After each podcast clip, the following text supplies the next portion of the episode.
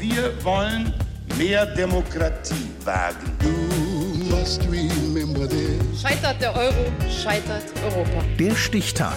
Die Chronik der ARD. 27. Juli 1997. Heute vor 25 Jahren gewann Jan Ullrich als erster und einziger bislang Deutscher die Tour de France. Florian Bensch. Deutschland im Radsportrausch. Als Jan Ullrich 1997 als erster Deutscher mit beträchtlichem Vorsprung die Tour de France gewinnt, nimmt der Jubel wochenlang kein Ende. Ullrich feiert im gelben Trikot auf der Champs-Élysées. Und zu Hause ein Land im Rennradfieber.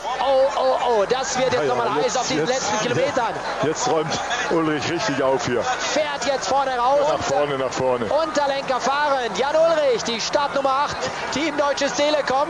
Jan Ullrich wird aller Voraussicht nach der neue Mann in Gelb sein. Jan Ullrich gewinnt die Tour mit dem größten Vorsprung seit 1984 als einer der jüngsten Fahrer überhaupt. 9 Minuten vor Richard Virenque und 14 Minuten vor Marco Pantani, den Favoriten. Gesamtlänge der Tour über 3.942 Kilometer.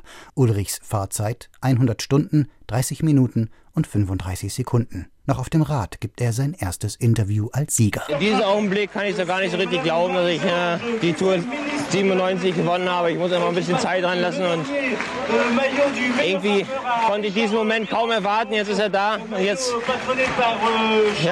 bin ich überglücklich einfach. Schon als Kind habe ich die Tour de France im Fernsehen verfolgt und das waren immer großartige Leistungen. Großartige Leistungen, ein aus heutiger Sicht zynischer Kommentar. Erst 2013 räumt Jan Ullrich offiziell ein, gedopt zu haben.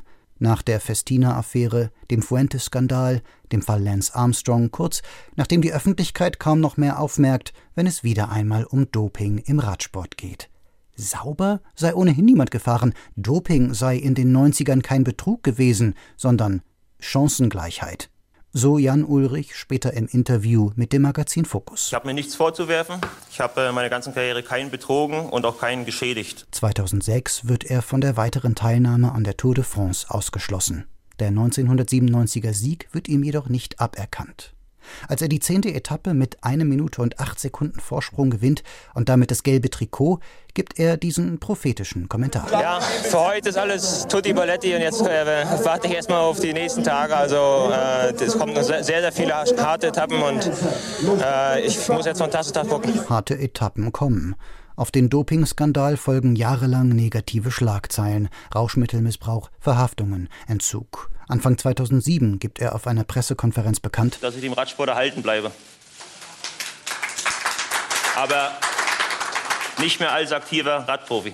Ich wiederhole nochmal, also offiziell, ich beende heute meine aktive Karriere. Wenn die innere Stimme sagt, es ist soweit, dann sollte man drauf hören. Ein Held auf Zeit. Der Mann, der Frankreichs Dominanz bei der Tour de France beendete und dann in Ungnade fiel. Die 84. Tour de France bleibt der Höhepunkt seiner Karriere. Die ganze Welt begeistert von dem überragenden Mann in Gelb, von Jan Ullrich. Der Mann, der eine phänomenale Erholungsfähigkeit mitbringt, der die Meisterkraft in den Oberschenkeln hat. Es ist eine Tour der Überraschungen gewesen. Am 27. Juli 1997 gewinnt Jan Ullrich als erster Deutscher die Tour de France. Das war heute vor 25 Jahren. Der Stichtag. Die Chronik von ARD und Deutschlandfunk Kultur. Produziert von Radio Bremen.